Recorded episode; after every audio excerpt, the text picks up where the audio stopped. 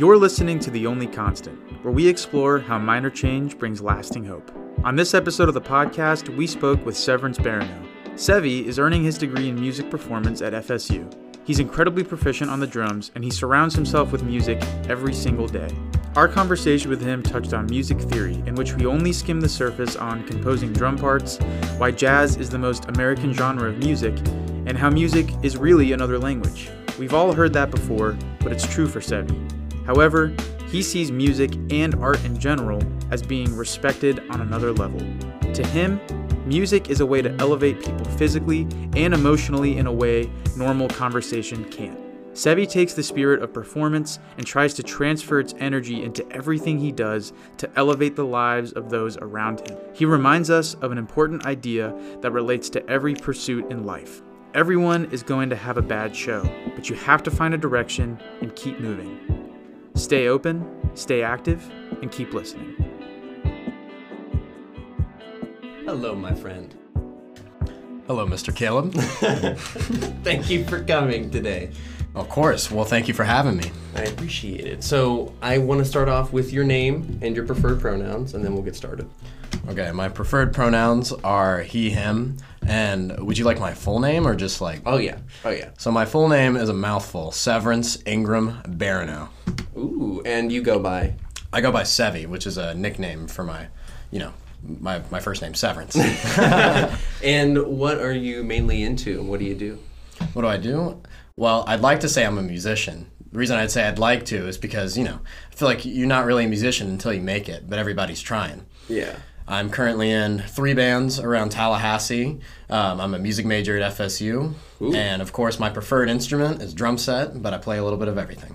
Oh, okay. So you, I would, I mean, based off that, I'd consider you a musician. I bet you feel like you're doing it Yeah. a lot, man. And you're in a band with Ted, right? Of course.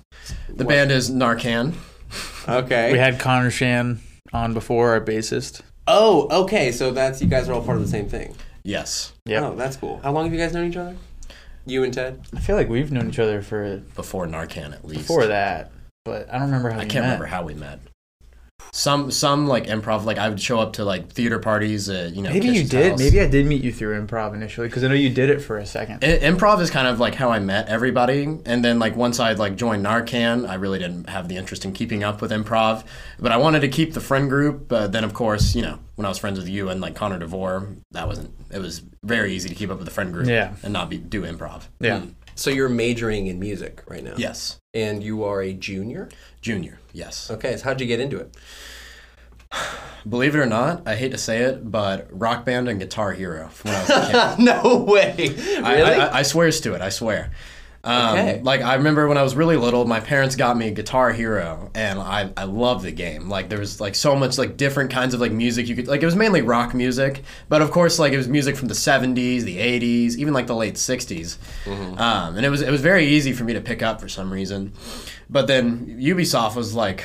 Fuck that! We need to like compete with Activision because like they're they're not gonna like reap all the benefits, and they created Rock Band, mm-hmm. and their like main like edge and competition was of course you know multiple instruments. They added like mics, Yep. guitars, mm. and drums. Okay. Yeah, so man. once I started playing like drums on Rock Band, it was it was almost like way too easy for me, and I was immediately like, mom and dad, like I gotta get a drum set. Dude, I have never been able to. I mean, I've always loved the drum. My brother-in-law, like, he's awesome at the drum, playing it for probably when you started. I mean, it's been a while, but I've never been able to sync up my hands and my feet, keeping up with the um, the kick. Yes. you know what I'm. I'm the same and the way. Hi hat, and also like hitting the snare and everything, and hitting the cymbals with my Oh hands. yes, And it, it's it's all about coordination and like developing like those muscles to do exactly what you want, to where you don't have to think about it. That's all muscle memory. That's what it boils down to. so you'd say you're not thinking about it when you're playing. No, if you're thinking about it, you're gonna make a mistake. Dang. So you'd say like you rehearse a lot to get ready for that. I do, and like of course now that like I've grown as a musician, like there's certain things that I don't have to rehearse as much as others. Um, like for example, like I'm in a cover band now, and most of the songs are like simple, like four four, just like rock beats. I don't like most of the songs I haven't even like rehearsed. I just listen to them over and over again, and I can recreate them. Oh. Because like like my muscles already know what to do when I hear something, so it's not like I really have to sit down and train myself. Now there Okay. are a few tricky things that I've had heard that I'll actually have to, you know, sit down to a kit. And of course, my stuff for jazz school, I definitely have to sit down to kit for that. So you want to mm. talk about where coordination gets the most complicated? It's definitely in jazz music because jazz music requires all four of your limbs to be separate most of the time, all Yeah. playing different beats. What? Yes. All four of them? Yeah, yeah. Well, like, there's like, like, like, what do you think a standard jazz beat is? Like, could you sing it for me off the top of your head? No, I couldn't. Could you, could you tell? No. No. I Like- always think of melody when I hear jazz. Melody? Yeah, I, I've literally my mind is trained to go to four four no matter what. Well, yeah, most jazz is in four four, but what's the most important component of jazz, Jim? Improv, Yes, but a rhythmic component. swing. Uh, swing. Yes. Okay. So swing. The, like literally, like the most important thing in jazz is the ride cymbal. You know? yeah. Because you, so it's, let's say know we're in that you know four that, four. that there's a thing that people do. Maybe I'm wrong on this, but there's a classic thing that people do. where They go like. There it is. That's what I was trying to get you to do. Oh, oh, okay, okay, okay. I see what you're saying. Yeah. So think about it. That's in four four. Like one, two, and three, four, and one, two. But it's a little swingy.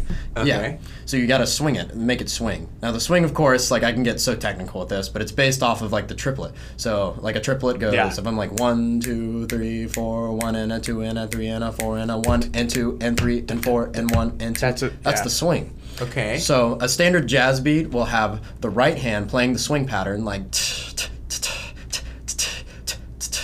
and then your left foot plays two and fours. So I'm going one, two, three, four, one, two, three, four. okay, okay, okay. It wasn't until I got to um, FSU that I'd learned this technique, but Leon Anderson always teaches the feathering technique. So you're always playing the bass drum on one, two, three, and four when you can. And it's a very light, like ghost note. It just keeps the pulse. It's supposed to sit under like the bass, like guitar. Because you know, the bass guitar, when they're playing a jazz line, it's like dum dum dum dum dum dum dum dum. So you want that bass to sit right under the sound, just like. Okay. Now, it gets a little more complicated. Not to complicate this even further. No. So, you mentioned melody earlier. So that comes into play with your right foot and your left hand. So you so drummers are responsible for playing comping patterns to outline the melody, um, whether it's like in their left hand, like just on the snare, or it's on their bass drum, or it's a little bit of both. So if I'm playing cat, course that cat sound is like my snare, but like there's different patterns we play. Um, whether we're playing like a rhythm that the melody may insinuate, or if there's a space in the melody, we can fill that space with like a cool like drum fill. So if like I have a melody, it's like da na na na na na na na na na na na na na na do do do do. Okay. See, like I, I just made like a little tom fill right there to fill that space, just like something nice and simple like Yeah. that. Okay, so in the case of jazz, didn't we talk about jazz with Connor too? I felt like we if you're did. if, if you even like have played music a little bit, You have to learn. Jazz. You like jazz and you've learned jazz at some point. Like even like- I have learned jazz stuff at some point. Oh yeah, like jazz is just like the root of all American music, basically. It's the most American Really? genre of music ever. Yeah. Really? Well, because think about like classical music. Like yes, like we've played classical music all throughout like America, but it like developed like over in like Europe. You know all those guys like Bach and stuff, mm-hmm. and it just like transferred over to America. And of course, like in the early, like late 1800s, uh, like pieces were taken from like early like European classical music, and they were like um, added improv elements to it. Um, like marching bands would play these pieces with improv elements, and of course, like it would all form out in New Orleans. But jazz is a combination of so many different cultures of music, like all infused to one. And I could, I could literally like talk about this. like, for so. African. Yes, African, because like the Uh, rhythms of like African trance, like they come into play, like Yeah. the rhythm of jazz. Um, I would say the drums are probably super influenced by Oh, think about it. African music. Because most like African beats, they're based off the triplet.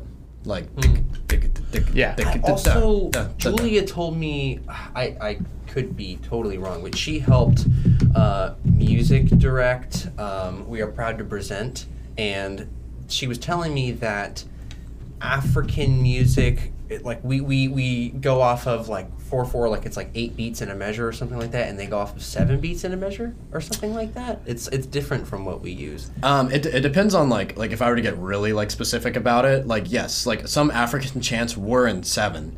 Okay. So it's, it's that's considered like an odd meter if you want to know the technical term. Okay. Um, but most, I feel like most African chants I've listened to, like in classes at FSU, have usually been in four four. But the rhythm can be like like really deceiving, as deceiving as like an odd meter, like based off of seven would be.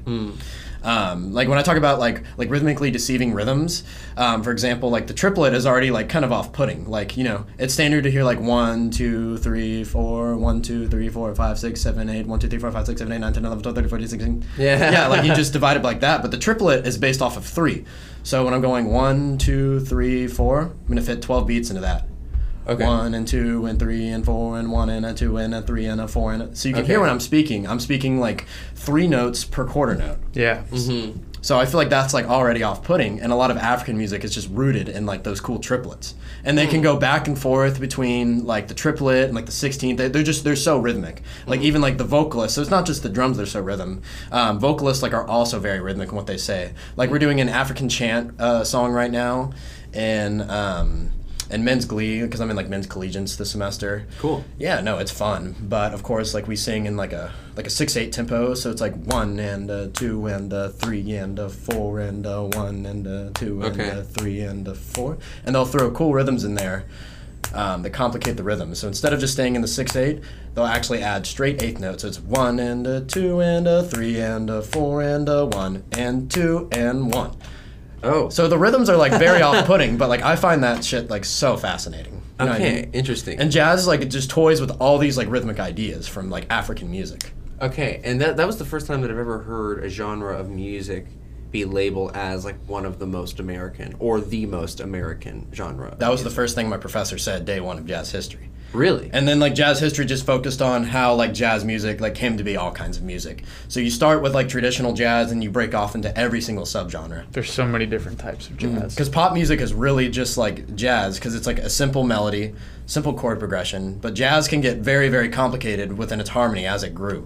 So of course, like Doja Cat isn't going to be whipping out like the most complicated chord in her song. She's just going to write like a solid song with a good bass line. That's like everything like jazz has come to be. Hmm. And this is just coming off the top of my head, but didn't Elvis steal stuff from jazz performers or something totally. in his performance? Yeah. Well, because like think about it, the blues is another like subgenre of music that came to create jazz. Because the blues has been like, uh, like listen or listened to and sung and practiced all the way back since you know, like the days of slavery.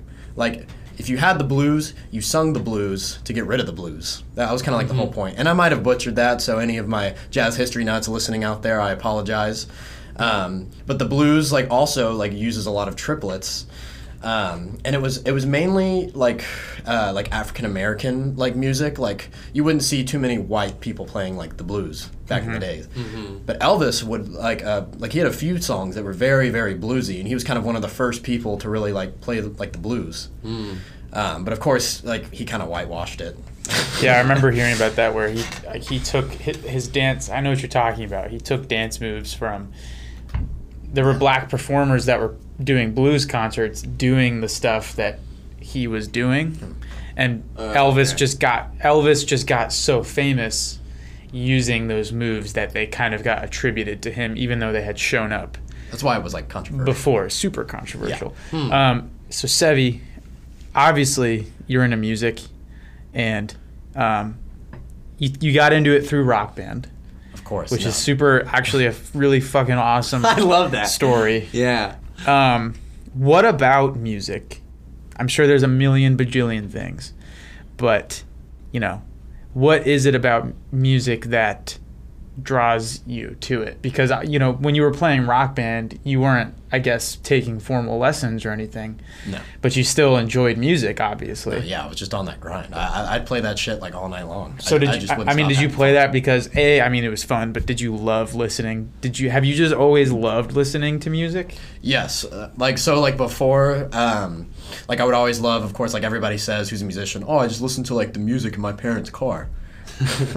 No, I was also like privileged enough, like to my mom, to give me like her old iPods when I was growing up, and these are like back when like iPods didn't even have like a backlight, so we're talking like a, some Oh yeah, like rank ass like 2000 iPod, watt. like with scratches all over it. Been through the washing machine, still works. and they were like thick, right? Yeah, yeah, and of course, like I could only listen to the music that was on that like like Yeah. iPod, and majority of like my parents' music is just you know like rooted in like classical rock.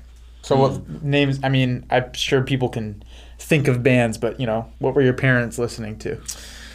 Well, like I like I remember my mom actually made me a playlist on there of some of my favorite songs, and it was mainly like classic rock. And uh, and like you know like bonding with your parents growing up, you kind of like love what they love. And my dad was really into Kiss when I was like you know, or he's always been into Kiss. So like Kiss was one of the first bands where I'm like, holy shit, like these guys are like the real deal. Because like think about it, when you're a kid, um, one of their songs, it's like the I'm trying to remember. It's like the song like "Say It Ain't So." It's got mm-hmm. that iconic drum beat. Mm. Like on the on the CD, like my dad gave me, um, before they even play the song, it's a live version, and you have an announcer that announces like the band coming on stage, and it was just it was so energetic, mm. It was- and I can't remember it specifically, but it was like now coming to you, the hottest band in the world. Kiss, and they come in with that first hit, like bow, wow, wow, wow, wow, wow, And everyone's fucking. I know, like it, like like listening to that shit as a kid is just mind blowing. Like holy Yeah. shit, like Yeah. it's almost like like I'm not gonna say these guys are like false idols when I was growing up, but I'm like oh my god, these guys were like the shit, man. No, man, I but I, I, I, I get that, and I'm sure there's people who don't even play music now. Oh, and they, they who who also get that. But I think like you know if you play. I mean, you know that I've played guitar for a long time and I took lessons, so Yes. I can totally 100% relate to what you're saying. I'm sure you can too, Caleb. You probably have bands where you were like, whoa, or Yeah, whatever like when you music you were listening kids. to. I mean, I was, I had a bit of a different experience because I grew up mainly around worship music. So I had the Christian rock for sure, but other than like, Do you guys listen to Creed? I don't know, I don't know, I, I Come just, on, man, Tallahassee local. Did you listen to Creed? Okay, they're kind of shitty, but like like I I, I love I love Creed honestly.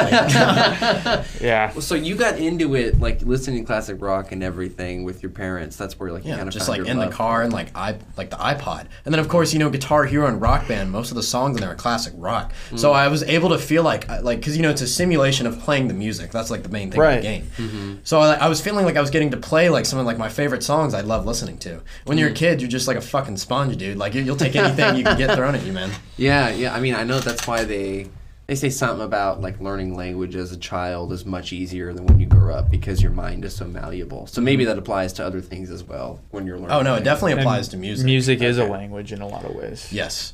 But definitely a lot of your musical abilities get developed in like early childhood. So that's why you see Yeah. like all these like like music kid prodigies. It's like the son of some like famous producer, and he's just like a virtuoso. It's because your brain just develops so quickly. Um, like I don't know if you guys know what perfect pitch is, for example. Yeah. That can only like like naturally be developed like in like a certain like early childhood stage. And if you don't like train or do it, like you're never gonna have it. Can you explain for people listening if they might not know? Yes, of course. So, uh, perfect pitch is being able to think of any pitch in your head or hear any pitch and be able to label that pitch.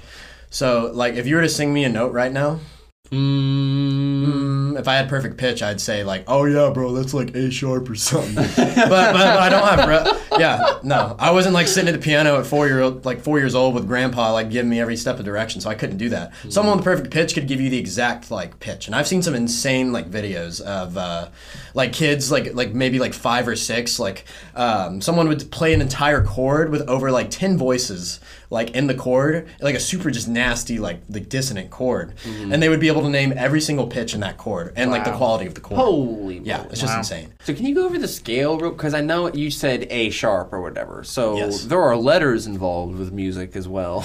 Oh, yes. that was the always the most confusing part to me when it mm-hmm. came to music is like knowing the difference between what an E, F, G, and A and C. Mm-hmm. You know, like what? So what are the? Where does it start? Where does it end? So where does is so it yeah, Basically, like, explain music to someone that doesn't play music right now. Okay. Because I don't. I really don't. So what's interesting is you guys are asking me to explain about music theory.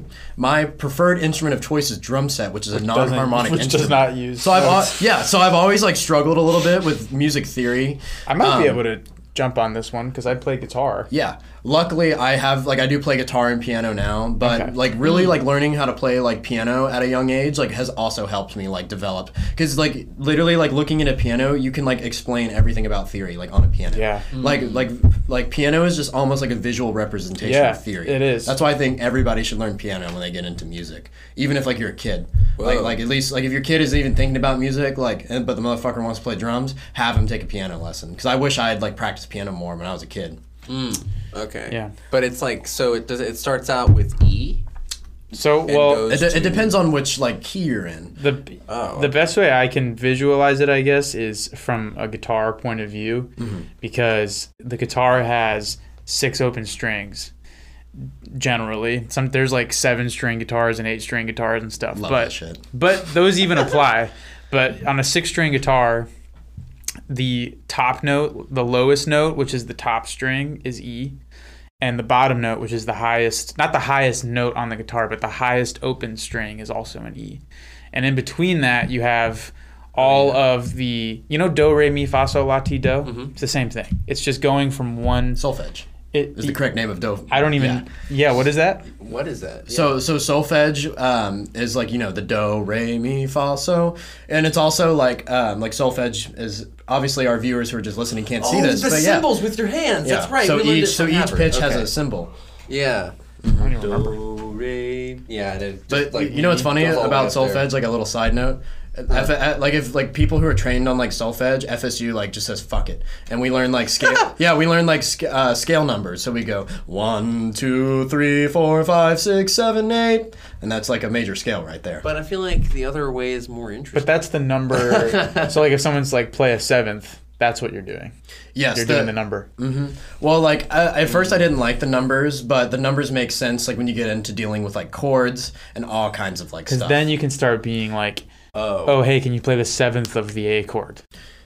oh. yeah, And like, that's really hard to explain Yes. if you don't play music. Yeah. But Well, I won't. I wasn't. I'm just saying, like, for the, for the sake of everybody listening, it's going to be so hard to explain unless you want to go for it. I mean, I just, I just appreciate you kind of breaking, like, just the fact that you brought up solfege and everything. Mm-hmm. And I, guess feel like I- it's an easy way to think about it. yeah. Honestly, a good way to like compare solfege to the piano to bring us back to our main point Mm-hmm. is like, um, like like let's take like one octave on a piano. So Right. you're gonna start on C, Mm-hmm. and all the white keys are gonna be a major scale right there.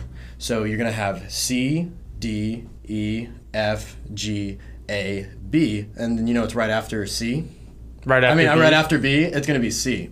So, like, that's one of the easiest scales on piano to play. Okay. So, if you, th- and like, of course, you have a C on top and a C on bottom. It's because scales repeat. It's the same note, just a higher f- or lower frequency. So, if I take C, this is going to be my Do.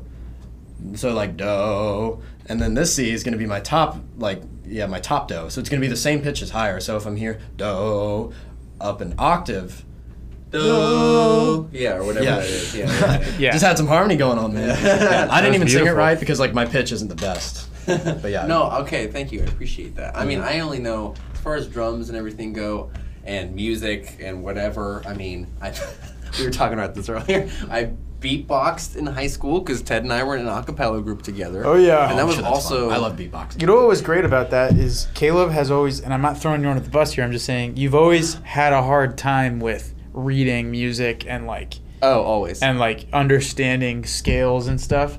And I think there were a lot of people in chorus like that probably. And I just think I had the benefit of learning how to read music at an early age. So not only did I know what notes were happening, but it was so easy for me. There- It's like a like you were talking about muscle memory.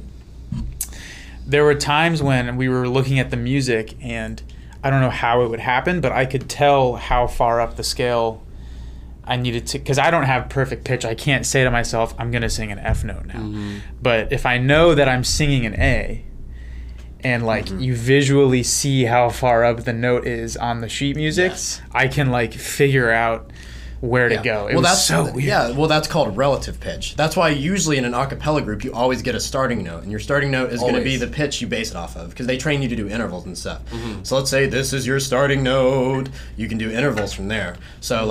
like, so like five would be like a fifth, which is like ma- is one of the like the main components of a chord. Or if we're talking solfege, it's going to be do. So um, so they teach us these little like cheeses, um, like to help you memorize like intervals, like uh, for example, like a fourth. Um, and I learned this like from playing timpani back in like concert band in high school because like that's all like like e- like relative pitch because you're always changing pitches. Okay. Um, but for example, some of the cheese like intervals is like when you go from like one or do to a fa, which I think is like solfege. I haven't used solfege so long I kind of forget it. But one to a four. Screw It's gonna be here comes the bride.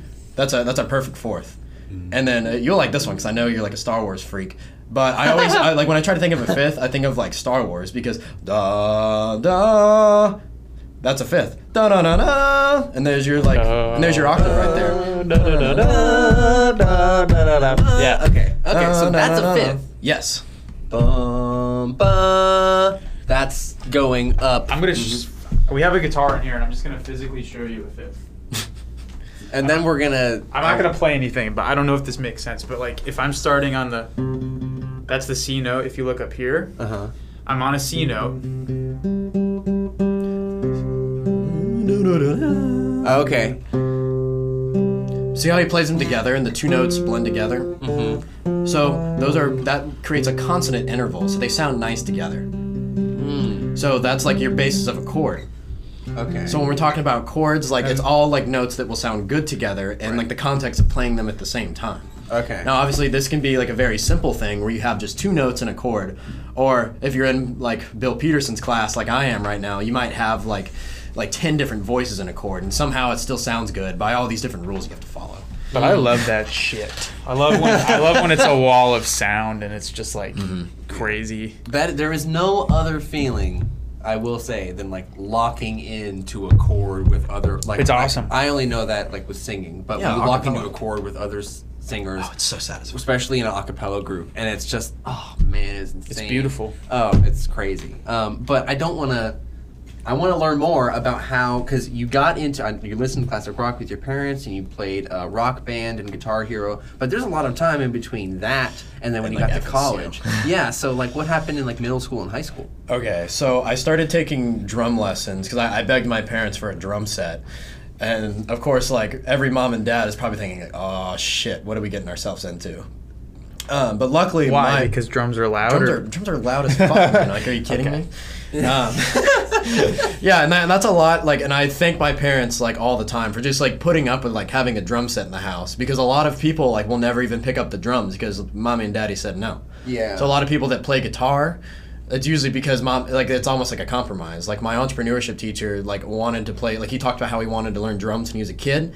Parents are like fuck that, that's too loud. So he made a compromise with his parents and they got him a guitar and an amp which he could turn down or even plug his headphones into. Yeah. So I feel like that's why a lot of people don't like like play drums as much as they like want to like learn how to play guitar. okay. Mm-hmm. And of course, like piano's the same thing. Like I was lucky to grow up with a grand piano like in my house, but not everybody's as lucky to have that. Okay.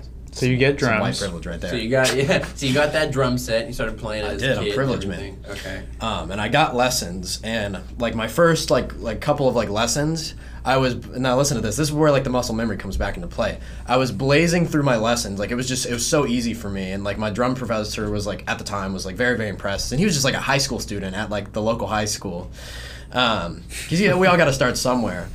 Um, but the reason like I was able to pick up the drum so well is because on Rock Band you're already like learning Yeah. like the the muscle coordination to like play a drum beat. Because like even though it's like it's like orientated a little differently, like you still have to use your foot, um, like in both of your hands. Obviously, you didn't have to use your left foot, so I had to work on using my left foot a little bit, but that wasn't too hard for me because I was already developing my muscles, like just playing rock band and grinding. Like before I even got my drums, like not to flex, but I was already playing like hard and like you know. Uh, like expert like levels on there. And that's and the hard and expert levels are actually really really close to the drum parts in the songs. Hmm. Wow. like uh, like like rhythmically speaking. So like I was able to like immediately start learning some of my favorite songs on the drums. Like I remember some of the first songs I was learning was like of course like ACDC, Back in Black. 'cause I was on one of the rock bands. Detroit Rock City, Kiss. Here we go with Kiss. Um, and then one song that really really stuck out to me that I actually had to work on was Tom Sawyer, Rush. Hmm. So I don't know if you ever, if you guys ever heard of the band Rush, but Yeah. their drummer Neil Neil Peart or Pert, I've heard it pronounced so many different I, ways. I thought it was Pert. You've heard Pirk? I've yeah, I've heard it so many different ways. All right. Um, Haven't heard either, so let's go. but yeah, like when I started getting into the band Rush, like that's when I like became like really obsessed with the drums, and I started learning like all their songs. Because he's amazing. He is, and so because I was learning what he was doing, it like just boosted like. It, ju- it accelerated my learning process like so much more because I was able to like handle it, but except teach myself something. Because Neil Peart like like would not just play like a standard groove that like everybody could play like Back in Black, like he was playing like very complicated things. He was using rudiments, um, and a lot of stuff that are essential to drumming that I was learning just like through these songs, and so it just developed me and accelerated me like as a kid. He was playing. He was using more advanced theory. Yes, like to the drums. Like think about the song "Tom Sawyer." Like, are you guys familiar with the song? Yeah, I, at least I am. I'm not actually. It, it has that like iconic drum solo, like in the middle, like da na na na, da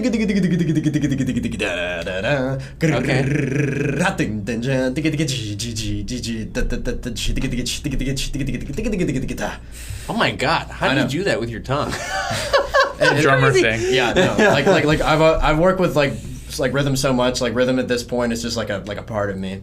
Mm. But like I've like learned that and practiced that so many times that I can literally just like orientate the rhythm like just speaking it because I have it like memorized by this point. Hmm. So like that's that's what I do. I never start reading like sheet music until I got to middle school, but I would sit there and I'd memorize everything in these songs, and it just really like excel. Like that's why I'm such a fast learner today because I was like I've been doing this since I was a kid. So I honestly don't have to sit down and practice songs like if they're easy anymore, um, and that's really really nice. Um, when because like I first joined like Con- Connor Shan's other band Ember Fading, they like threw like 30 songs like at my face, like have these ready by like Monday, bud. So I, I just like constantly like put the playlist in shuffle and listen and hope for the best. Whoa. Of course, I did know some of the songs like already going into it, but like I had a lot of songs to learn mm. that I just like like I learned like Wow. literally just by ear. Dang, that's what I've always had to rely on my ears because, like you, like Ted was saying earlier, I've always struggled with sight reading, and I've I wonder if it has anything to do with me also always having to struggle with math. Because like I've never really excelled in math. Like I've always done okay, but geometry I got like a D in and everything like that. I hate to say it, but that could be the case because music Really? Yeah. music is a very like it's it's similar to math, as in like well, it is math in a Yeah, way. well, yeah, it? it, it is math, but even like the process of playing music, especially like drums, like with rhythm, because like rhythm, like when you break it down on a theoretical level, is all numbers, because everything's like divisible by like four or seven, like when you have meters and stuff. So if you're really good at math, like your brain just like is already thinking in like a math mode. Um, like I have like. I'm like a little stuck right now, but yes, music is math. But I feel like math people find music like much easier to digest and like music Okay. theory. Yeah, Interesting. it's generally if you have an if you have a an inclination towards math, you're probably more than likely gonna be. It's music will maybe come easy to you. Yes. But hearing something I've never had like I just grew up with sisters who like to play the piano and would sing every now and again and you know I'd listen to music on the radio and stuff. But Well, because Toad is different, I would say. Because there's people who are tone deaf, you know, Thank God you're not totally. and you're not tone deaf because you can hold a note and you can hear notes and you can match notes.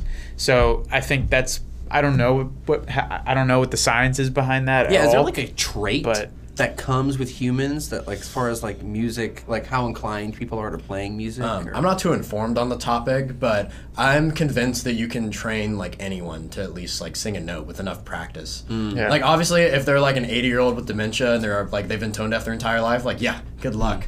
But I have a roommate who I've been like best friends with since freshman year, and he thought he was tone deaf, but like me and my other roommates who are music majors have been trying to train him, you know, to like develop his like relative pitch. And he's been practicing like ukulele, but like we've literally sat down and like had a piano lesson with him. Um, and explained it. And he's been able to understand everything, also because he's an engineering major. So math is very, very easy. Oh, for you're talking him. about Connor? Yes, Connor Love that guy to death. Yeah, I love Connor. But yeah, he's like he's definitely gotten a lot better with his tone, um, and like his ability to like pick out certain like musical concepts. Like he actually blew my mind last night. Um, because like like before like he would just listen to music but his like his ear for music has definitely expanded being with like you know like me and alex rushi who are his two like music roommates um, he showed me a Lil Uzi Vert song that blew my mind last night because he recognized the sample in the song and I just never thought like Connor would be the person to say like, "Hey, bro, check out this crazy sample in the song." 'Cause I feel like most people when they listen to rap music, like they're not gonna recognize the sample. Mm-hmm. See, I'm that kind of person because I just obsess over music endlessly. but it was a sample from like a video game that we've been playing recently that we've we're in way too deep. It's called Super Monkey Ball. I don't know if you guys I love have ever- Super Monkey Ball. It, it, it is the stupidest. You've named so many things that I've never heard of before Dude, today. Super Monkey and Ball each is time awesome. you say something, Ted's like, "Oh yeah, I love that." Super Monkey Ball is like the stupidest, like best game I've ever played, So and it has really like goofy music. But Lil Uzi sampled like like one of the like the stage's music, and I was just so impressed that Connor recognized that. But I feel like he wouldn't have recognized that if we hadn't like given him like proper like pitch training, like make him sit down with the piano and try to force his voice to sing to a note. or even just you know make someone listen to music more because then you start to because I mean pick up- you- I you pick up you shit all the time just because I took guitar lessons for seven years. So anytime I'm out in public, like if you know, if you're out in public and something's on in the store and you kind of feel yourself start bobbing, obviously there's a lot of popular songs playing, so I probably know what it is. But what I'm what I'm saying is like no matter where I am, if there's music playing, I'm like even just subconsciously kind of like listening to it and hearing the rhythm and because I'm a very big ryth like uh I just rhythm sticks out to me the most. Melody and stuff is like great, but rhythm is really what I don't know. That's, that's why you're a good guitar player. gets man. me. Yeah, thanks, bro. Great, thank you. What was funny, I remember you were talking about um, on the Connor Shan podcast when you were talking about actively listening and like you were talking about bass parts specifically. um, I feel like everybody should practice like active listening. Yeah. I feel like it just develops your ear like so much more because you were talking about specifically how you would go and pick out bass lines from songs and like really like like you never even like would notice them before. Um, Or you didn't realize that you were. I remember what you said. You didn't realize that you were grooving to the bass line, even Yeah. though that's exactly what you were grooving to. And then I realized, yeah, yeah. But see, that's all about like active listening. Like, and we really like go in depth of it in like in the jazz school. But basically, active listening is where like you go through a song, and of course you're gonna listen to it like a billion times. But you try to pick out like an element that you really, really focus on. Yeah. Um, like for example, like if I'm learning a song, I usually like focus on drums and then like form. So there's two elements I'm listening to at once. By form, I'm like where like the music deviates, where it changes. Yep. If there's like a break. Also, I apologize for the belch while I was speaking. This water is very tasty. um, and of course, like what do, like what do the drums do? Like like to like signify like like the form changing. So like if I have a drum beat like on a verse like now on the chorus, like I know there's gonna be a beat change, so the beat changes to the beat change three four. I'm trying to listen and figure out like like how long the phrase is, where it changes, and how does it change. Okay. So if I were to go and change from like this beat to like that beat, I would use a fill. So like.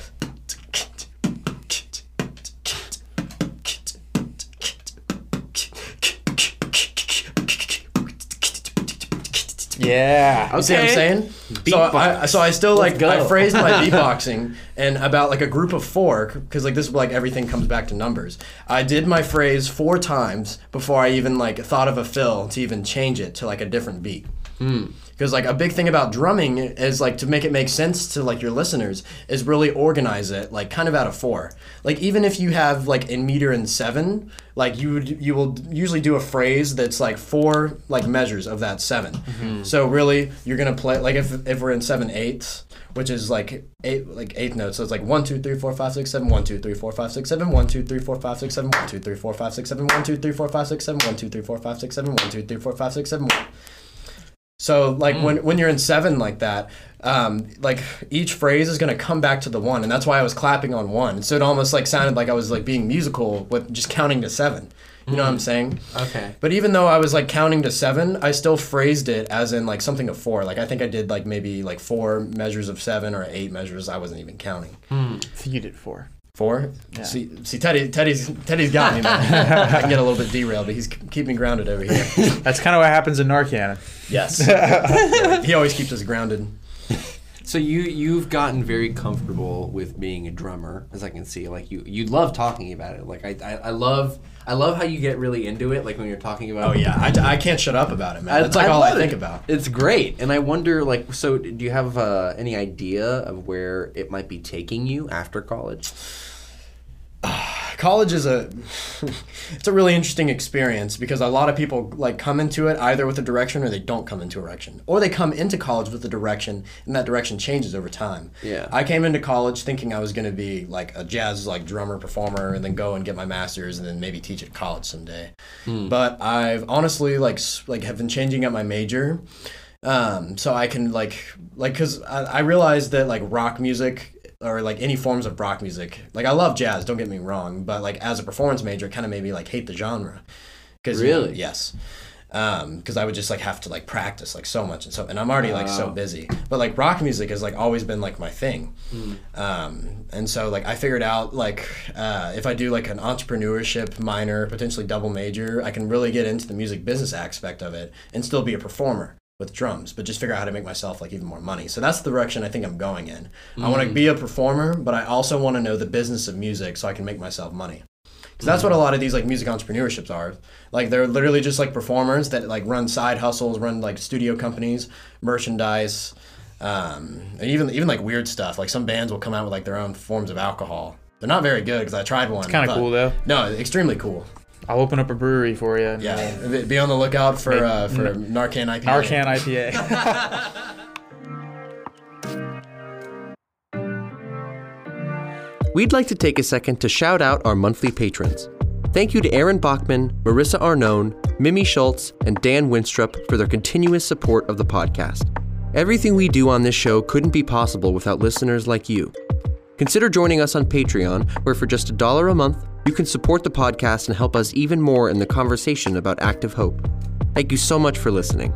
Now, back to the episode. I feel like a Narcan IPA would very, very much like confuse people because like they'll just think of Narcan like you know the adrenaline shot that goes up your nose, and they're like an IPA. Like I can't tell if this shit's gonna relax me or like get me jacked up for the rest of the Super night. jacked, yeah. So it's probably going to be a performer from what, from what I'm hearing. Like you want to, you love performing. that's my dream, And I've been to your gigs before, and you go hard. You stand up and you tear your freaking shirt off before the set begins, and you throw it out into the crowd. You're like, what? then you guys like just Yeah, start man. jamming and headbanging. Like I know I've been. I was at. Uh, Redrawn? Redrawn's gig, right? You're Yes. the drummer for Redrawn as well. I literally have a redrawn rehearsal after this podcast, man. Oh, awesome! That's okay. I see. Okay, Right up Um, the road, probably, right? Yes, right down the road. Right down the road. Um, I was last redrawn gig that I was at. That was the first mosh pit that I've ever witnessed. Because like concerts aren't. I'm not really a big concert guy. Just like mm-hmm. large crowds in general, you know, and like loud noises. Yeah, yeah. But like at the gig, it was it was you know it wasn't too crazy. And the first time I found myself in that kind of environment, and oh my gosh, you had people. That's moshing. They were like not fighting. They weren't fighting. It's That's- like it's like it's almost like chaos. It's just like chaos, honestly. Like, Yeah. like, like no telling what's gonna happen. Like if someone breaks their neck, it was definitely an accident. But you loved it. You were head. It seemed like you were gonna break your neck yourself when you were headbanging. Oh, I, I love drums. it. Like I, I just love like uh, the energy. Like I, because I'm a very like rock guy, and like rock music has the most energy out of like all kinds of music, and it's given subgenres, and so it's fun being in the mosh pit. But when you're the drummer and you're controlling the rhythm for the piece, you Oh, like the rhythm honestly yeah. like has a control over the audience. Like the audience is gonna go much crazier if I play like a crazy fast beat versus like a slow little like chill beat. You know what I mean? And what's interesting about that is, I, you know, thinking back to the Narcan gig, um, and just thinking about being a guitar player in general. Not that people won't freak out over a guitar, but you're so right. Where the crowd is going to be reacting to the really to the bass and the drums, just because that's Subconsciously That's where the groove is, and so people are always moving to that. And I mean, I'm moving to that when I'm playing, and I mean, sometimes you just play chords that go with mm-hmm. that beat.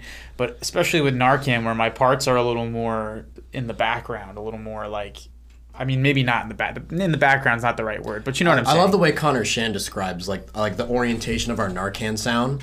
It's like bass and drums, and then guitar and vocals sit like right on the top. right on the top, exactly. So it evens everything out. Exactly. Versus like one thing like overpowering the other. Right, and and so and especially in Narcan, um, at that show, you know, people were not were not necessarily going hard to what I was doing, even though I have like really groovy guitar parts at, at, at parts, but like it's it's you, it's the you and Connor Shan.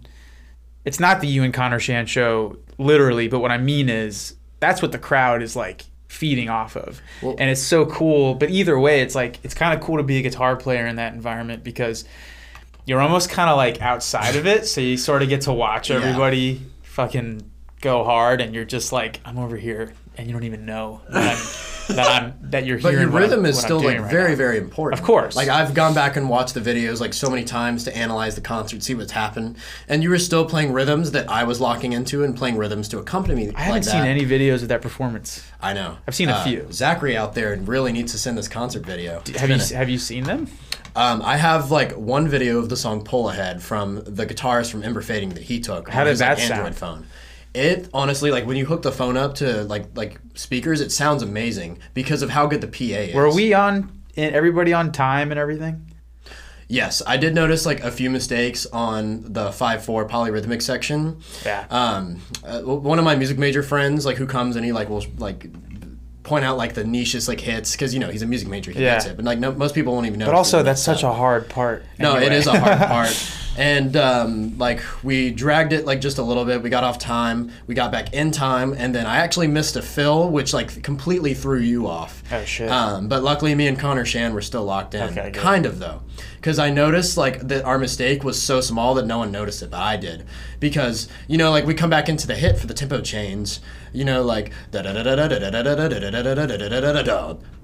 yeah we were literally a 16th note off like you can hear my cymbal crash and it's like Oh. and then he plays. Like it's crazy, just like how we were only off That's by a 16 wild. notes because of my own mistake. There's a lot of little Whoa. things. What's so so the other thing I think I said it. I don't know if I said it on. But no, no one's episode, gonna notice that, man. But the no, no one's gonna notice. but the craziest thing about music, and specifically something that I love about Narcan at least, and I'm sure this happens in your other bands, and because it happens with pretty much anyone you play music with, is there's just this like, I mean. Honestly, what I'm saying is a, is a cliche. Everybody has said it who plays music. There's just this unspoken communication that happens, whether we want it to happen or not. We'll just be Jazz, playing baby. music together. we'll just All like, day long. Yeah, like even if we're just playing in this room, Narcan rehearses in this room most of the time, and you know, it's just so it's just so fucking cool how. It, it- whether we want it to happen or not, we're communicating. I'm communicating. I mean, you and Shan communicate in this in this way that me and Devore are like not quite on. But either way, I can't help but be sucked into that because I'm playing music with you guys anyway, and mm-hmm. I'm also kind of uh, influencing what you guys are doing too. It's just so cool. I love that aspect of music the most, which is that once it starts going, that's why I love improv so much. And even though music is structured and has, you know, a plan, either, you know, it it usually is structured in a way to where there's going to be a specific way you're going to play it. Even then, it's always going to be its own unique experience when the band is playing it live because it's fucking just that's how it happened that night. And I love mm. that aspect of music mm. a lot. Does that make sense? Yeah, no, it makes perfect sense. I love that you keep like saying the word communicate because it brings us back to our main point. Like like Lucas, Lucas, I don't even know why I just said that. a total brain fart moment. Um, but but but music music is a language because you keep saying communicate. Right. Like we're all communicating Yeah. with each other. You said that me and Connor Shan are communicating on almost like a different level. Well, think about it. Like we're music majors. We have studied more of this language. We have more vocabulary. Exactly. Um, That's nothing against you. Like like you still like like you fit in the pocket and you do No, your no, job. no, Like, yeah. You sound you sound so good.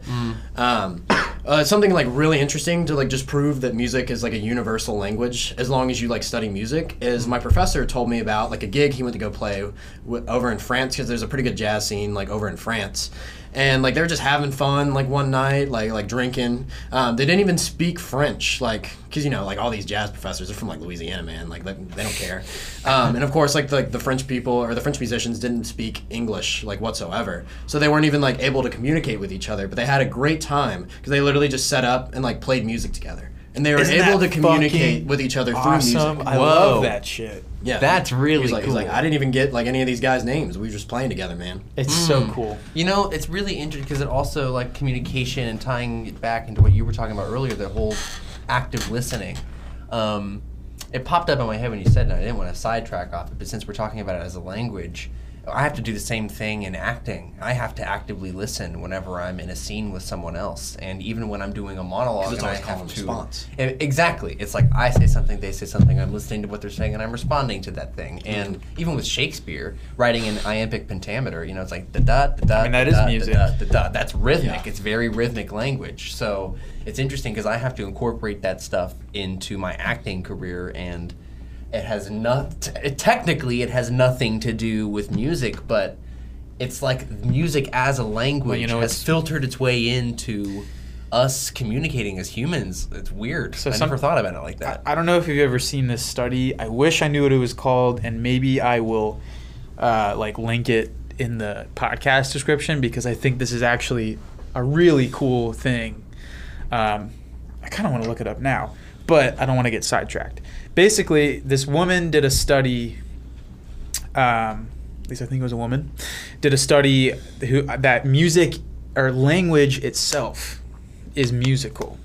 You know, it doesn't matter what language it is either. I don't know. Language itself is Yeah, and no, no, no. And There's your rhythm right You're there, right. man. That was That's sick. exactly what she did. She so you she took like talking patterns, very even shorter than this, where it would just be like, "I love going to the park." Well, that right there was a, and then she would just loop that and be like, "I love going to the park. I love going to the park." I love going to the park. And so and then Yeah. it's so cool because as as an English major and somebody who writes a lot and reads a lot, oh, I've listened to like every time I listen to people talking, every once in a while that little thing creeps into my head and I'm like, oh my god, this is such a listen to all the energy in this. Or I'm sure you've seen that guy on YouTube who puts drum beats behind people talking. Oh, Yes, yes. That's uh, the same the- thing. Yeah, the most impressive video he's ever done is he.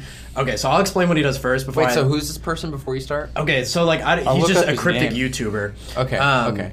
He, he's obviously like some jazz like guy who like performed at jazz school, but he will literally like pull up a scene from like a movie or a television show, like something funny, and he'll play drum beats to people talking. Um, like for example, like one of the funniest things he ever did was, uh, uh, you guys ever watch It's Always Sunny in Philadelphia?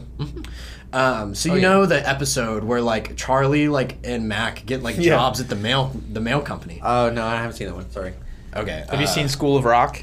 Oh well, yeah, You know that you know the scene where he's giving the speech about sticking it to the man? yeah. he did a whole video where he's I want to show you so I kind of just want to play it right now. Um, We can take it out in post or something. I don't know. I don't know. We they be able to hear it. The? I mean, they might be able to hear it, yeah. Or If I- unless unless you guys have both like are familiar with King of the Hill. hear it, you you'll be able to hear it. I'll turn this down. Okay, say what you were gonna say.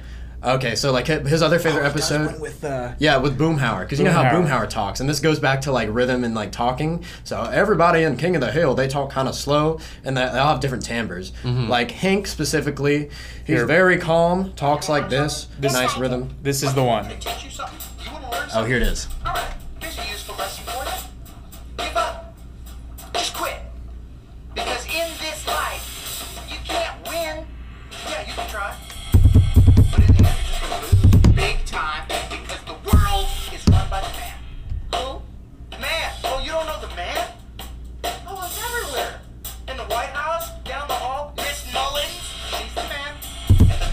Oh, so you see how so he's he hasn't done anything to Jack Black's voice or speech. He's just just playing playing the drums over the rhythm of his voice, and it's the same thing that I was talking about. where disgusting. You Uh, listen. that's so cool. So cool. It's so cool, and it's it's just like, or Squid Game is something that's blowing up lately. I don't know if you've watched it. Yes, I did. Did you like it? Seemed like you didn't. No, no, no. I, I loved it. Um, I, I just I do not love like the abundance of memes that come from it. Like like the memes that have come from Squid Game are so like deep fried and surreal There at this point of you can't even understand them. yeah. But deep fried. deep fried memes, dude. the thing about Squid Game is I, I watched I watched the sub version because I like hearing the native tongue of Korean. Oh, I, I, I did too. good, good. Yeah. Don't be a heathen who listens to the dubbed version. Um, that guy. When we were listening to that video, it also made me think of how there is comedic timing, and how it's like within that, like it really is. When we're talking about, we had an alumni come in. He graduated from FSU in like '98, and he was talking about us, talking with us about comedy, and he was like, um, you know, comedic timing and blah blah blah and whatever. It's everything, but there really is. If you miss that one beat, like you you you set up that punchline, and if you wait too long or you say it too quickly, They're gonna be scratching their heads, man. they just yeah, they, it just doesn't hit the same get it. way. Where if you just hit it right then, it's like, oh wow, that was good. You hit it right where you needed to. You know what I'm saying? Yeah, I know exactly what you're saying. And to backpack what you're saying, I feel like um, so literally like a, a lot of comedy shows, e- even like back in the day, this was more popular. Someone tells a joke, and then like, what do you hear? But up. Right, because and that's usually what make people laugh. I know. More. I, I, I do that like up on stage if like our vocalist or whoever it's gonna be like actually tells a joke. Or if he doesn't do a joke, like he just says something like kind of like rather mundane. Since like our generation, like humor is so fucked up, I'll still like, like just add it in there, like just in cause it just so makes it makes people automatically laugh. yeah, yeah. Yeah, Well, but like the drummer plays the but um immediately after the punchline. Like think about it. If he if like someone tells a joke, and then like the drummer waits like more than maybe like five seconds, and like he plays but um shh. but like, you know what's what's the point? You know what's so funny is now in today's day and age that even could be a joke. like the silence between that. Oh yeah. Yeah. Oh. and then everybody's just looking at the drummer, and the drummer's like, "Oh fuck." Yeah, something like that. But even what you just did requires some comedic timing. Like you have to jump prop. It's it's Yeah. crazy.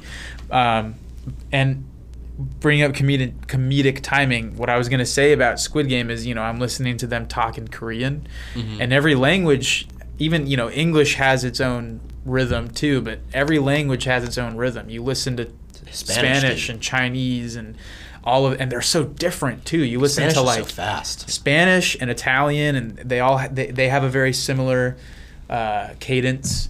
And then you Mm-hmm. have a lot of the the Asian uh, languages.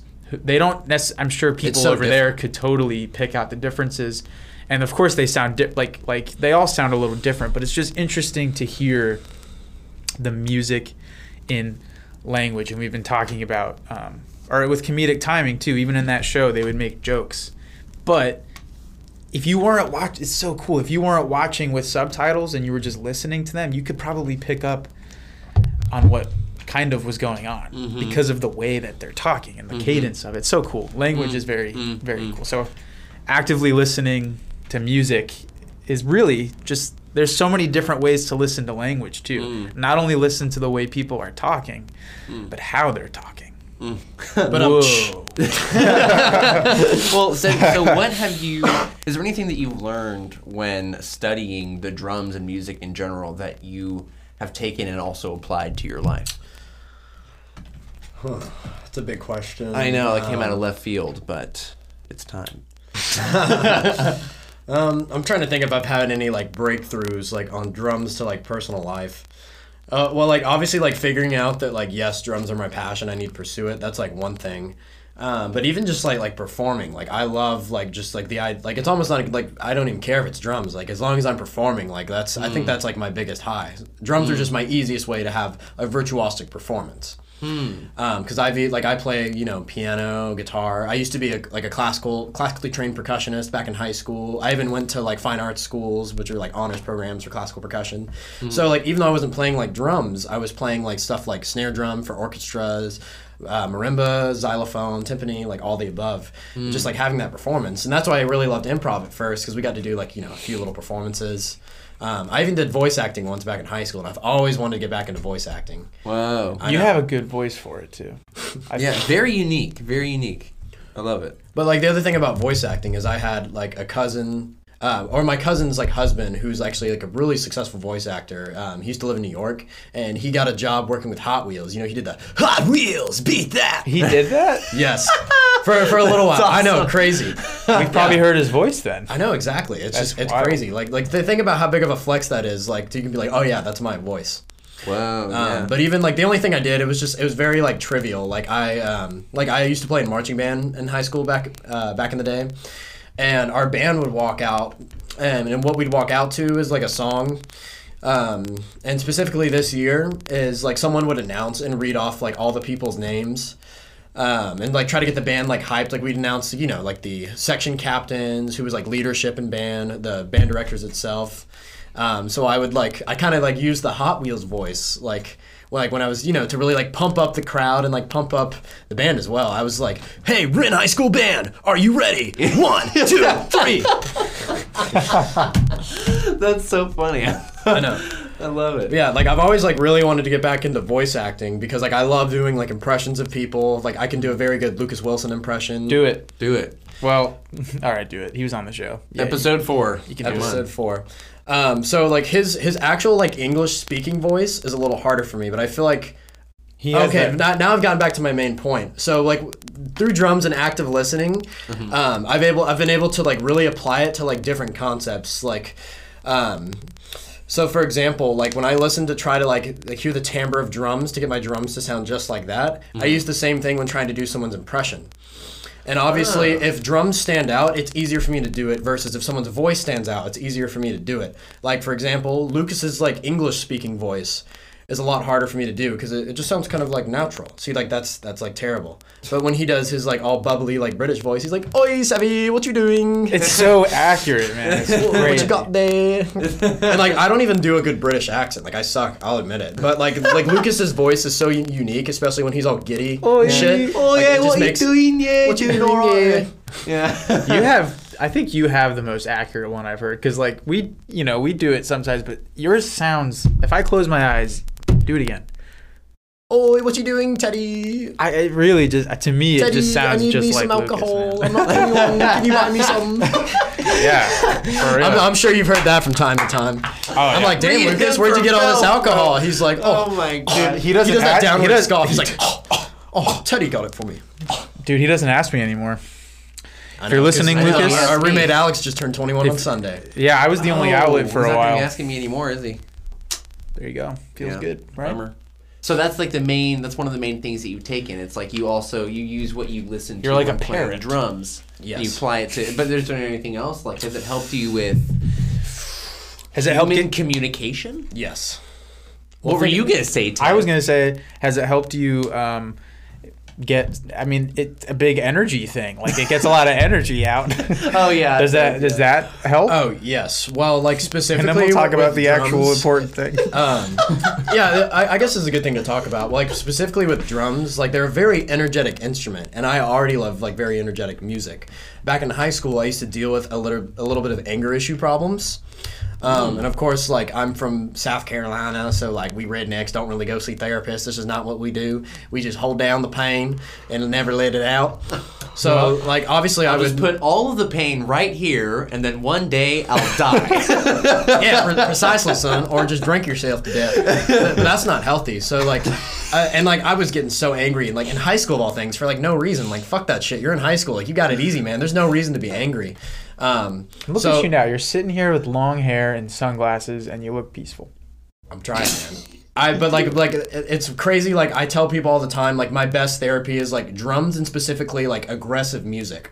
Like I don't know if you guys know this about me, but I'm probably like one of the biggest metalheads you know, other I than Connor that. Shan. I knew hmm. that. Like I'm like I do have a lot of anger still, but it's easily like channeled through either listening to or playing like very aggressive music. For some reason, listening to that stuff like it just gets the aggression out. It, it almost is like meditative for me. just listening to it. So Even you don't even need to listening headbang to to it. You don't need to do anything. It wasn't always that way. As I developed my active listening, I can like almost like imagine myself playing those drum parts. And if you guys notice, whenever I'm listening to music, you might always see my fingers tapping. So even just tapping the rhythms, like it just gets that out. And that even goes mm. back to like guitar hand and like guitar hand, guitar hero and like rock band. Because you're like even though you're like playing a video game, it's so rhythmic. So just getting those rhythms out of my body, like it's just so like therapeutic for me. And I always have something playing in my head too. Mm. So even if I'm ever like stressing, I usually got some kind of like death metal like playing in my head. Mm. And you can tell by if I'm tapping my fingers or not. I feel that, man. Because I mean, I'm not a huge metalhead, and aggressive, hard music. I like listening to it because I think it's, especially knowing you and and, and Shan. It's like I've learned a lot more about how technical it really is, and that's super cool to me. It's like Bruce Springsteen. I don't love Bruce Springsteen because I don't really love his voice and I don't love the way he sings, but I respect the fuck out of Bruce Springsteen for who he is in the music world, and he writes great lyrics. Exactly. And I feel the exact same way about most. I listen to some hard music, like I, I generally fall into the more of the punk realm, and there's hardcore punk, and some of that I get into, but I'm nowhere near like death metal or. Well, it's because it's a rabbit hole. Like I always like I Right. never listened to like like a band called like fucking Anal Cunt before because that just scares the shit out of me. I, I, th- I just said that as a joke. No, Yes. there is a very like like don't look this up. There's a very offensive band that's historic. Um, they go for shock value. It's called Anal Cunt because of Yeah. course like I have a religious background, so like I like classic rock was about the heaviest like I'd listened to. Um, but then like I started with Christian metalcore. Um, which is very Wow. it- it's nice it's very light but the more you listen to music like that kind of music the more you crave like a heavier sound you're like because you get like we as humans we get bored of things so easily you're like what's next like no wonder people shit on call of duty every year man you know what i'm saying Well, it's, you it's know, just and it's with never changing. Yeah, true. And with uh, like, you know, when I was a kid, I grew up listening. A lot of kids grew up listening to like Green Day and Blink One Eighty Two, and they all sound not that you know they all sound similar and they have their differences, but that style of music was huge. And that's what I listened to for a long time same. as a little as a Early kid. 2000s pop Early punk. 2000s pop punk, dude. It's great genre. Um, but it, it gets so old and there's a new resurgence of pop punk which i've gotten into like where there was a new resurgence back in like 2015 and stuff but especially with that genre of music i've noticed it sounds the same all the bands do the same thing and they sing the same way and they play the same guitar parts and so something that i've noticed in at least my own personal music journey is I've the the more weird. That's why I, I love Narcan so much too because we have like the weirdest. Even though we're in that post punk, post hardcore realm, we don't even know how to pin us down because we we have the weirdest mix of stuff. I would mm-hmm. say that I've heard, and it's so interesting. Well, like think about it. Like we as humans, like we get bored all the time. We're always looking for something new. When you study music, it honestly like ruins your taste in music. And the only things that are satisfying is like something you haven't heard before. Yep. So like honestly, like I don't even listen to like easy like metal like as much anymore because I've just I've heard it all. I'm like bored of it. I'm like give me something I haven't heard before. I'm always trying to find the next like thing that'll like interest me. I feel that, dude. It's I, mm. it's so yeah. crazy. Yeah, I don't know I'm if sure you you feel, feel this. that Like you can definitely apply this to acting. Like if there's No. a specific kind of movie, like I don't even like. Oh, yeah. I don't even really like the Marvel movies anymore because I just feel like those are like overdone. Like there's still there's I still know. great movies. It's like a Yeah. like a two hour like CGI like jerk off fest. But, I mean, No, what's funny about that though is like, I'm like sick of those movies. No, it's I'm like true. Jesus. Like I want to see something that like rips my heart out. That's true. I, I, and it's like I get into those movies because of the lore more. I love learning about like characters. That's why I get into it. But I see, I know what you're saying. Like, there's only so many times I can See, watch. and that's what keeps it interesting Iron Man. to you, though, because like you're going like deeper and you're diving into it and you're finding new attributes. I- whenever- See, I just watch the movies, and that's why I get sick of them. right. I, I I've been sort of trained to look at like storylines and how people develop. So I love watching Marvel movies because of the people. Oh, yeah. But I get it. But I get what you're saying. And Yeah. and in the like the beginning days of the acting program, I remember uh, one of our teachers, I can't remember who it was, but it was they quoted somebody and it was like the wonderful dissatisfaction. It was like you can never as an actor, you never uh, reach that point where you're like, oh yeah, I, I finished this character. It's perfect, the perfect performance. I'm going to do it every single time. There's always something that can be worked on. But I feel like, and I, I don't even think that quote is just applied to actors. I think that quote was applying it to artists. I think Yeah, the whole general. point is that artists, it's like the wonderful dissatisfaction. You're never fully satisfied with whatever you're working on. You're always seeking to improve it. And like obviously with different projects, you're more satisfied than other projects. Like mm-hmm. like you know what I mean? Like you might have different characters that you're working on that you feel like super confident in, or like not so confident in, mm-hmm. or like you've just worked on it like so much more than like another kid. Like there's just so many different factors that like determine that confidence and like mm-hmm. the the piece that you're working on currently. Mm-hmm.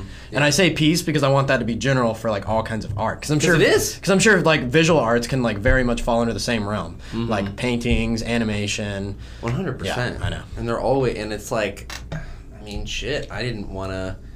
It took me. I talked myself out of it at first doing this podcast because I was like, I was trying to make this perfect. You know, like he- let's let's fold this up very nicely and wrap it up with a nice bow on top and be like the perfect podcast. And it's like, well, I'm sorry, sir, but that's not possible. you know, it's like you just gotta start somewhere and figure it out. You know, and it's luckily since then I, am speaking just to my acting career it's like i've i've kind of learned to uh, enjoy that more like instead of being dissatisfied and then getting upset afterward or unsatisfied and being upset afterward and just just being like hey you know and i, uh, I laid it out there kind of did the best that i could for today and i'm sure as a musician that's very similar like you kind of go on stage and you have to deal with whatever happened that day and you just gotta be like either way we gotta do this You have to leave it on stage, but it's always like easier said than done. Like with Mm-hmm. like, any kind of performance. Mm. Like um, like mostly mo- most of the shows I play, I'm very like satisfied with my performance. But I played a performance with Redrwn that no one was too satisfied with. really Yeah, I don't know how y'all feel about me exposing certain people. I, I won't I won't name people. Well, I would say maybe we shouldn't because there's people who probably know the band members. Oh, who are I- I- it's not it's not like I'm I'm like shit. It's not like I'm gonna like shit talk my bandmates. Oh No, well, no, no. I mean, okay, because because I, I was gonna one of the shitty bandmates that night.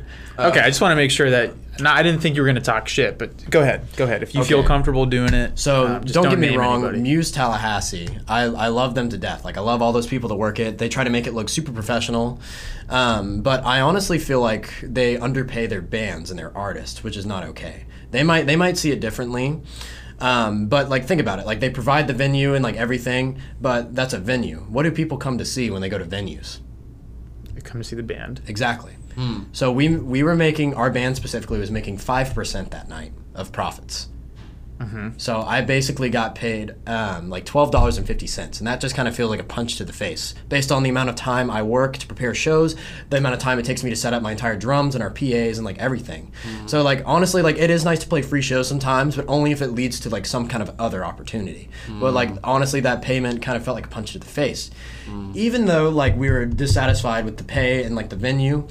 Um, we were still going to try to have a good performance, but we thought it would uh, be a good idea to drink our pay and what we thought we should get paid for the night. So everybody was like way too drunk to like play the show, except for Jerry because he's like a straight edge. But usually I don't like to drink before shows, like specifically because like I'm, you're just so you're prone to so many more mistakes. Yeah. Um, because everybody was too drunk, we just had such an awful show, like compared to like shows we normally have. And like yes, there's a few things I can consider. Like it shows like oh I played this fill here bad. Like usually I'm like kind of like satisfied with my performance despite like a few mistakes.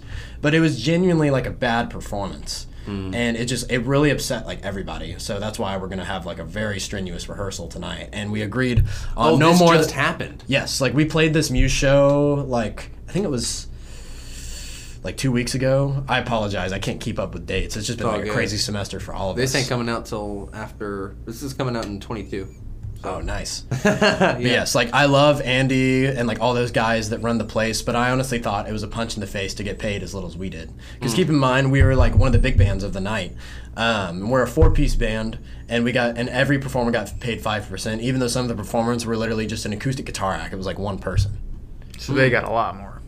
Yeah, ju- just because it was one person, and it was five percent of profits, and so like like they, and like one of their shows they pulled in like thirteen hundred dollars at like a house venue. Wow. Yes, and then they're still paying bands like five percent of thirteen hundred. Hmm. That's just a little like you know what I mean. Interesting. Yeah, so like so like if they were to make thirteen hundred, then like each act of the night would get, um, that would be sixty five dollars per band, and so of course if a band is like four pieces, you got to split that four ways. So that's something to consider too. So like I understand what they were doing with like a percentage thing, but like honestly, like you know what I You mean. have to maybe change it up depending on the size of Yes. the band. Yeah. Yeah. Well, interesting. So uh, this this might this is going to be an interesting segue because of the note that we left on in that past story. Yes. Um, but what brings you hope in the world? Because when you, I asked that question because you obviously find a lot of enjoyment playing drums and everything, studying music and doing what you do, and then you have moments like that where it kind of feels like, like, a punch in the face. Where you're Yeah. paid twelve dollars and fifty cents, and then you also played a bad show because you were pissed off about how much you're, you were getting paid. yeah. So in in moments like that, what brings you hope in the world? What brings me hope in moments like that is like the next performance. Because like even though that was like a bad performance you literally like like you can't let that shit just like turn you off. Like everybody's gonna have a bad show from time to time. Whether you're sick i was kind of sick that day. I shouldn't have been drinking because i was on antibiotics. That might have led to me feeling like twice as drunk as i should have been. Whoa. there's many factors that can give you like a bad show. Like you could be sober as shit and then just like something's like off. Like no one can describe it. But you mm. have to leave that stage and keep moving because i've learned through like this entrepreneurship class you have to find a direction and then you keep going in that direction. And obviously i'm going in a performance direction in like a business and trying to like build myself as like a like a musician that looks hireable and stuff. So even though like that was a bad stage i have to keep moving on and going forth. You're still an independent contractor. Yes, exactly. Um, but like hope in general, what like what brings me hope is like, let's admit it, the world is a pretty fucked up place, mm-hmm. and something that I feel like that is not fucked up in the world is like art. Like it just seems like on like on a different level from everything else that's going on. Like a like a mm-hmm. nine to five job, politics, wars. Like it, music just seems to be on like a higher level than that. So honestly, like that idea that art is honestly like on a different level and it's still respected gives me hope and like keeps me doing what I'm doing. That's beautiful. And it's kind of what everybody comes Yeah. back to at the end of the Speaking day. Speaking of hope, I I told you guys I didn't have to pee before beforehand, but We're almost I- done. We're actually We're almost about to done. wrap up. Okay, I can make it. I can make it. That's a good timing, man. But you know the next question. But uh, so it seems like maybe you can apply that. Do you do you? Oh no, I was gonna say something else. Never mind. Art, yeah, the art is a hopeful thing. How do you um, how do you what what the fuck is the question? I'm blanking right now. What do you do? That What do you hope do? What do you do? I mean, we kind of spent the whole past hour and twelve minutes talking about how you play well, music. let me rephrase it then. Like, what is something that you do regularly that kind of makes you uh, happy? You know, I mean, I know drums are in there, but is there some sort of action you take to, to maybe try to make things a little better? honestly like as a performer i try to always think that i'm in like the mode of a performance. And obviously when i'm off i feel like upset. And but what i mean by like always being in a performance mode um, is obviously like I'm, I'm very confident very social. Like i've always been able to talk to anybody. If you treat every interaction like it's a performance you're always trying to impress people. I'm not saying like I like I'm a brown nose or like a kiss ass. Like mm-hmm. I just try to make genuinely like any even if it's just like small talk, I try to just like have it as like a different conversation, treat it as like a performance. So it's higher than the norm. Mm. So I, I kind of base my whole personality as always being like higher than the norm. Mm. You know what I'm saying? And just differentiating myself. Because if mm-hmm. I'm always like in the mode of like confident, like rock star, then it comes out in my everyday life. Like even if I'm just like whipping, like for example, um, like the boys back at my uh, my apartment, uh, Alex Rushi, Connor Bishop, and Lucas. They love their they love sandwiches, but specifically they love my sandwiches. So even like when I'm making these sandwiches, I try to act like as I'm like I'm performing for them. Like I look all like cool when I'm up there in the kitchen, just like whipping that shit together, putting it together. And then of course like the most important thing about a fin- about like a performance is like a climax, which is like the height of the show. So at the height of like this show of me like delivering a sandwich is the presentation of giving them the sandwich. Like, like I'm all like you know majestic, like up on my high horse, like giving them the sandwich, and it just brings them so much joy. Hell yeah, dude. That's so much. But, Fun. like I try to do that like when I'm talking to anybody. Like I'm like either like cutting jokes like every five seconds. I can't take anything seriously. Um, you just always like want to be in like this performance mode, and it keeps you like confident. Like it keeps you going, man. You know what I'm saying? Because if performing like is my like best high, like I told you guys earlier, like like that's like what I love doing the most. Of course, I'm gonna make it my only personality trait.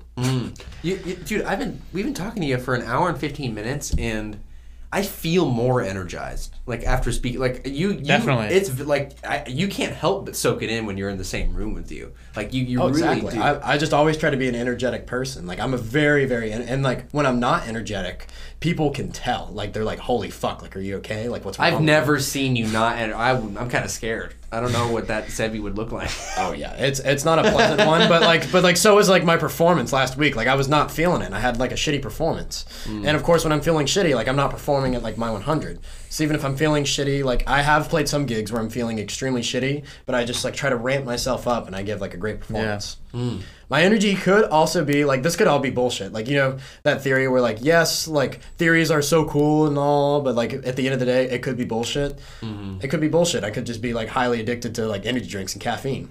you know what I'm saying? Like I had an energy drink before I came here, man. Well, Either way. Speaking of good performances, this was a great podcast, and whether or not you were performing, it seemed like I got to know you more. I mean, I it seems like I got to know you especially more as a musician, how you approach it, how you perform, and where you see yourself going with it, and it was nice. I feel the same way because even though we've played together, I've never really. I was thinking about this before we did this. I was like, I've never really sat down with Seve and just been like, "How do you do music?" Because I've talked to Shan about it a lot, and this podcast with him helped too. But I, it was Yeah. just, it's so cool It's to nice to see the differences between me and Shannon. And you- and we you're approach it in like different very ways. differently, and also Yeah. you're you're very, you're just like a music savant. You're you you know Music your shit. Severant.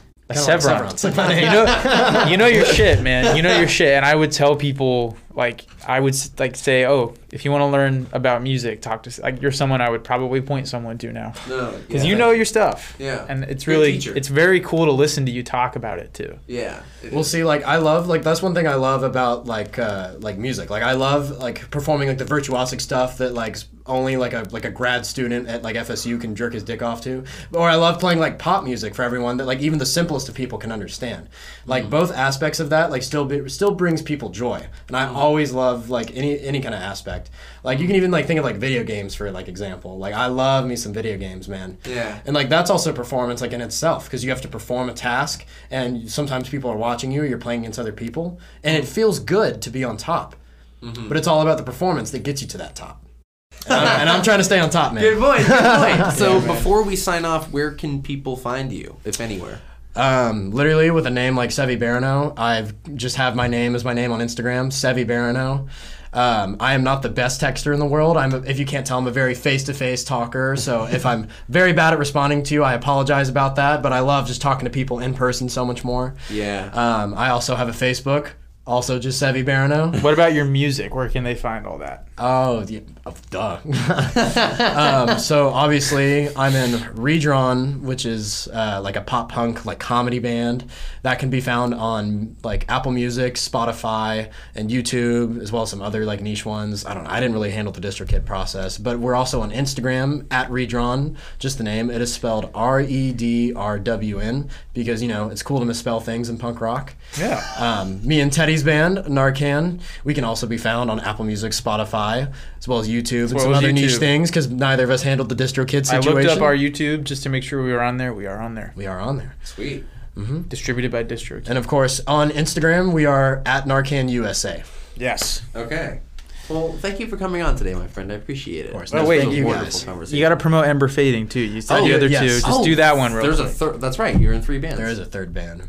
Potentially four. I'm like trying to find some other opportunities at the moment, man. Damn. Gosh. I, I always get them opportunities, but You're yes. Ember Fading does not have anything on like streaming services yet, because we're primarily like a cover band. So like, what's the point? Um, but we do have social media. Like Facebook is probably where we get most of our interactions, Hmm. um, and it, that's just at Ember Fading Band, and we're also called at Ember Fading Band on. Instagram as well, but if you message our Instagram or our Facebook, you can buy some of our merch, which is just like T-shirts and stickers. oh, Hell yeah, dude. But the, the stickers are cool. Like So it's not just it's not just like a band logo. It's like our band logo on like a skull with a mohawk. I don't know. But we're working on getting Badass. stickers ourselves. Yep. Some Yeah. only constant stickers. Yeah. Seve, People love them some stickers, man. Seve, you're the bomb. Thank you, man. This was great. But um, psh, Bye, guys. Thanks for listening to The Only Constant. We hope today's episode made you feel a little more hopeful or changed your perspective in some way. If you want to keep up with the show, you can follow us on Instagram and Facebook at Only Constant Podcast or check us out at onlyconstantpodcast.com. If you're listening on Apple Podcasts, leaving a rating or review for the show helps us immensely, and we'd appreciate the feedback. None of this would be possible without you, the listener. Thanks for all your support, and we'll see you next time. Stay open, stay active, and keep listening.